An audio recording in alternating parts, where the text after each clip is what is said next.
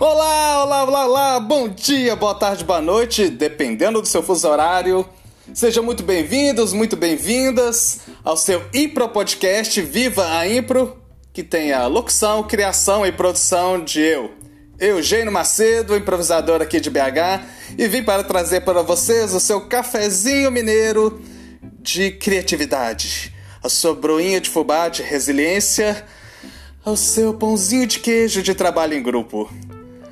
A quebra de rotina é com o Impro Podcast Viva Impro. Então vamos começar o programa de hoje.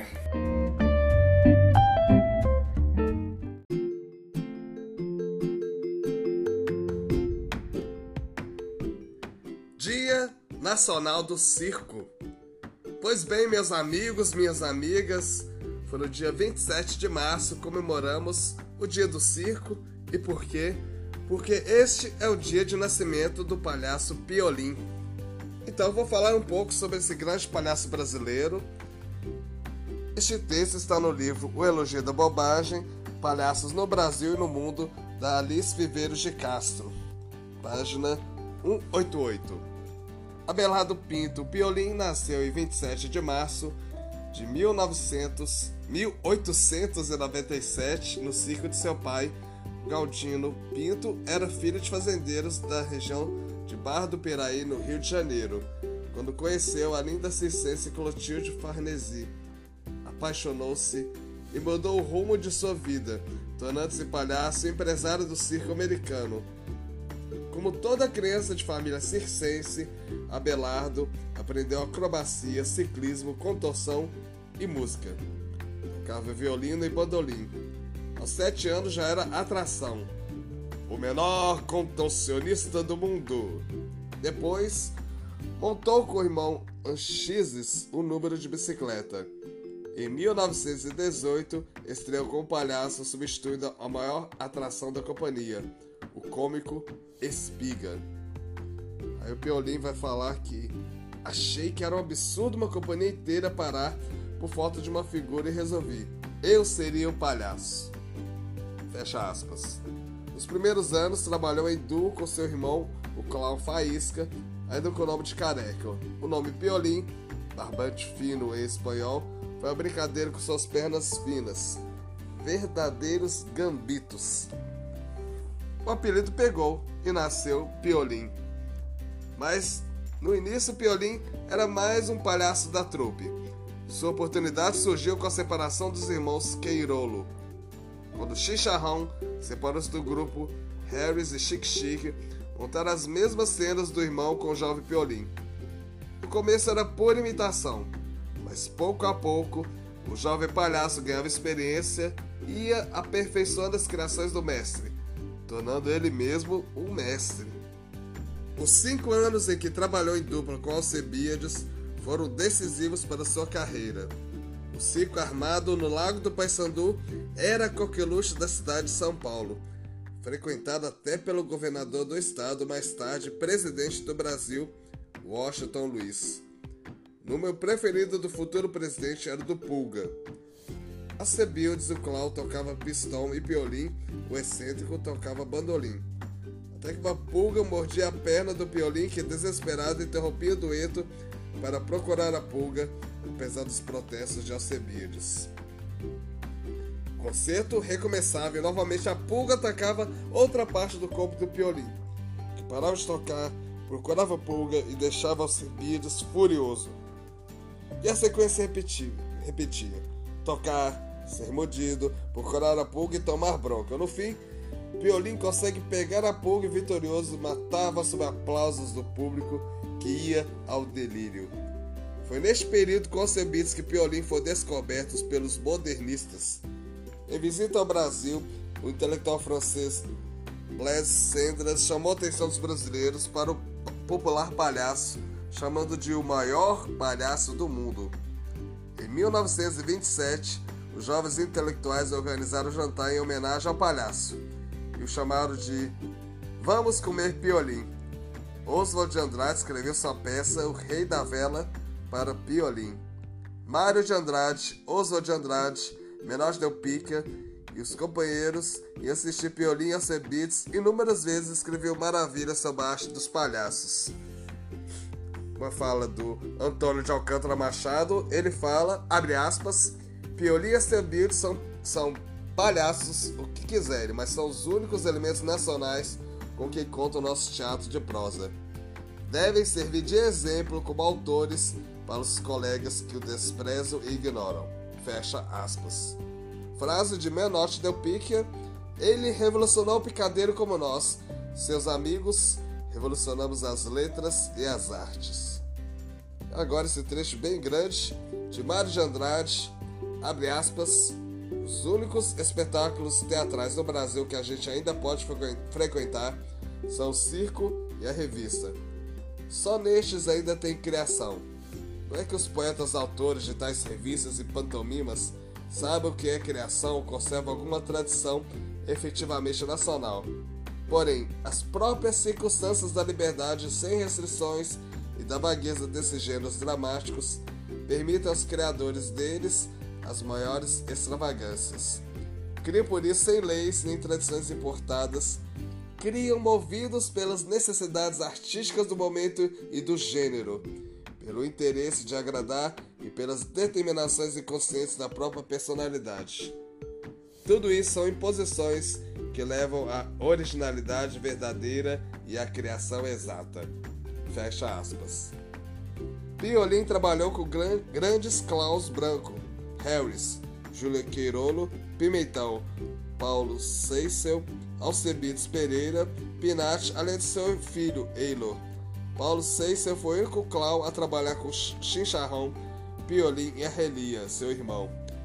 Durante mais de 27 anos, Piolim teve circo armado em São Paulo, primeiro no Largo do Paissandu por 7 anos, depois na Avenida General Olímpio Galvão por 20 anos e 7 meses mas a burocracia lhe tirou o terreno e Piolim foi despejado. Nem por isso deixou de trabalhar. Fechou em clubes e ginásios, mas ficou magoado com as autoridades da cidade que tanto amou. Em 1972, durante as comemorações da Semana de Arte Moderna de 1922, foi homenageado e fez uma curta temporada na Avenida Paulista de maio a julho. O sucesso foi tanto que o Piolim animou-se comprou um circo, um trailer para morar e começou a viajar. Mas estava cansado e teve que parar. Nos últimos anos de vida, Peolin insistia na importância de se criar uma escola de circo para poder ensinar o que tinha aprendido.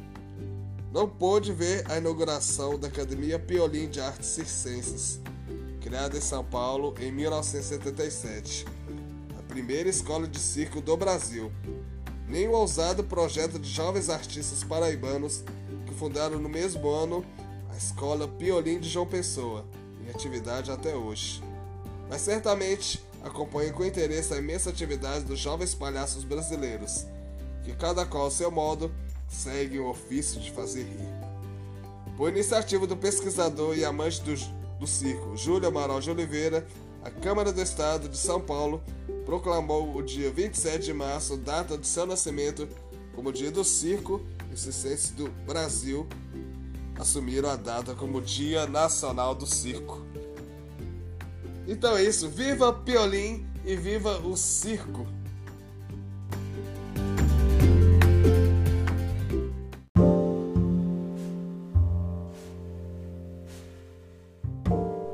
Glossário de mais termos do Impro. Fonte: livro De Salto ao Elo. Autoria: Omar Argentino Galvão. Tradução: Eugênio Macedo. E o termo de hoje é.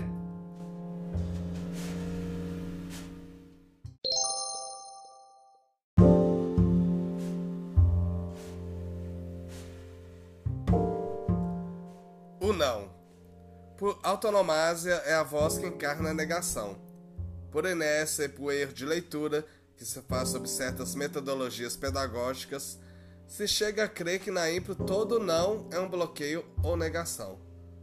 Se bem que é recomendável nos primeiros passos de familiarização com a técnica se tente erradicar de toda a palavra não, por termos demasiado inculcado no dia a dia como mecanismo de defesa, defesa e rechaço. Necessário compreender que o não possibilita conflitos dramáticos. Todo conflito tem um não, uma impossibilidade, uma carência. Se requer a perícia do improvisador e do professor, diretor ou guia para identificar e dominar as diferenças entre um não que bloqueia e outro que mobiliza o jogo dramático. Confesso haver dito muitas vezes sim, quando na realidade queria dizer não. Essa frase, dita pelo Marcelo Savignoni, improvisador argentino.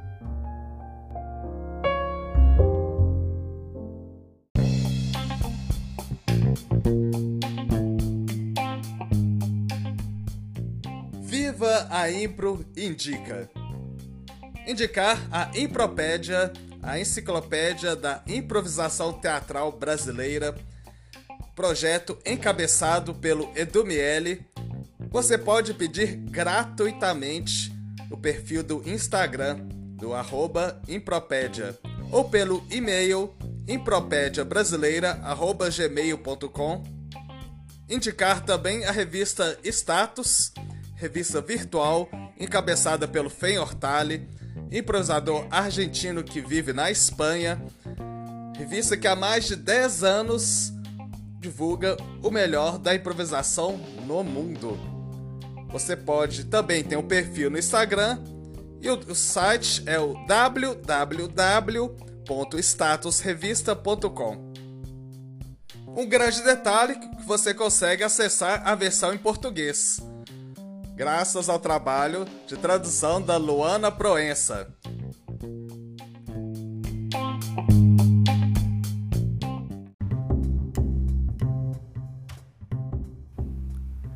Maravilha, maravilha, já terminou mais um episódio do Viva Impro, esse maravilhoso podcast. Mas semana que vem tem mais. Críticas, sugestões, dúvidas? Mande uma mensagem no meu Instagram, eugênio.macedo.impro11 ou mande um e-mail por eugênio, eoscomédia, arroba gmail.com Eugênio e os Comédia. E se você quer apoiar essa produção totalmente independente, faça um Pix. Vai, qualquer valor, o que o seu coração mandar e que a sua carteira estiver disponível. Anote a chave: 31 98894 7197. Um grande abraço a todos e vivam a Impro!